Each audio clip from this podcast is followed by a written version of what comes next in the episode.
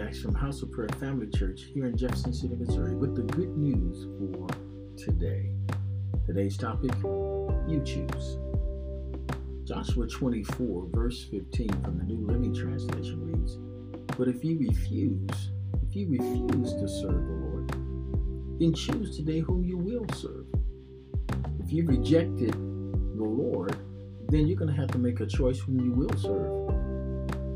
Would you prefer the gods your ancestors served beyond the Euphrates? Or will it be the gods of the Amorites in whose land you now live? But as for me and my house, as for me and my family, we will serve the Lord. Deuteronomy 30, verse 19 reads, Today I have given you the choice. Today I've given you the choice. We're making choices every day. Today is the day of choosing.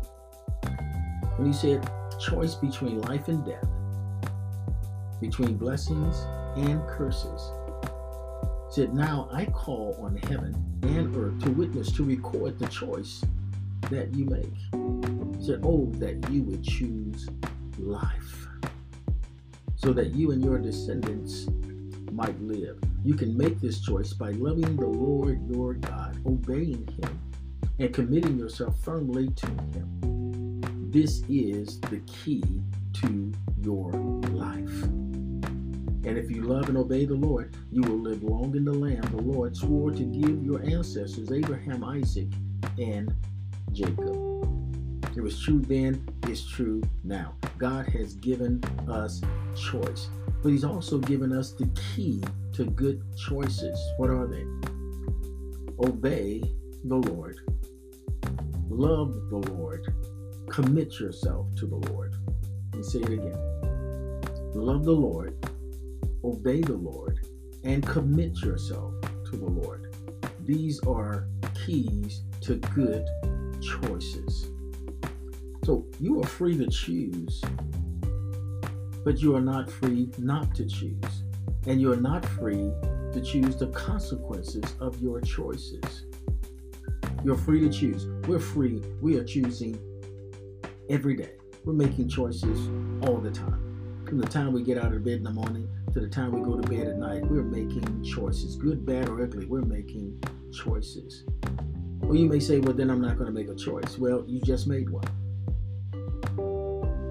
But we are also not free to choose the consequences of our choices. They are set.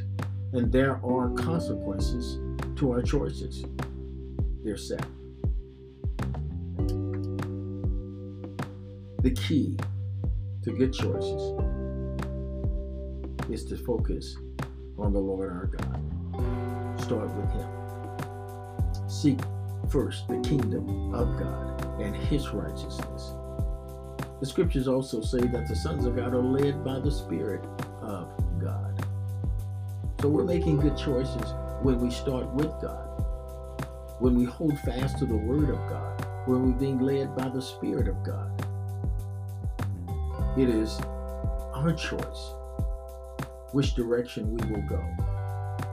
When you get out of bed in the morning, first thing first thing that I would think that you would desire to do is acknowledge the Lord. Ask him concerning your day. Ask him to direct your day, to lead you in your day, so that you can make good choices. Let's pray. Father, we thank you. We give praise for the Spirit of God living on the inside of us, the Spirit of truth who will lead us into all truth and reveal to us the things that are ahead. Father, we we ask forgiveness, Father, for those times, Father, that we've made choices outside of you, where we've decided, Father, that the circumstances around us are more important than the one who is speaking in us. And we're making choices strictly based on our circumstances or our needs. We're making emotional choices. Forgive us, Father. May we be people who slow down, pause, who ponder, who pray before we proceed. Always giving you the praise, Father, the honor and the glory. In Jesus' name. Amen. So you choose. Remember, it is well. Shalom. Shalom.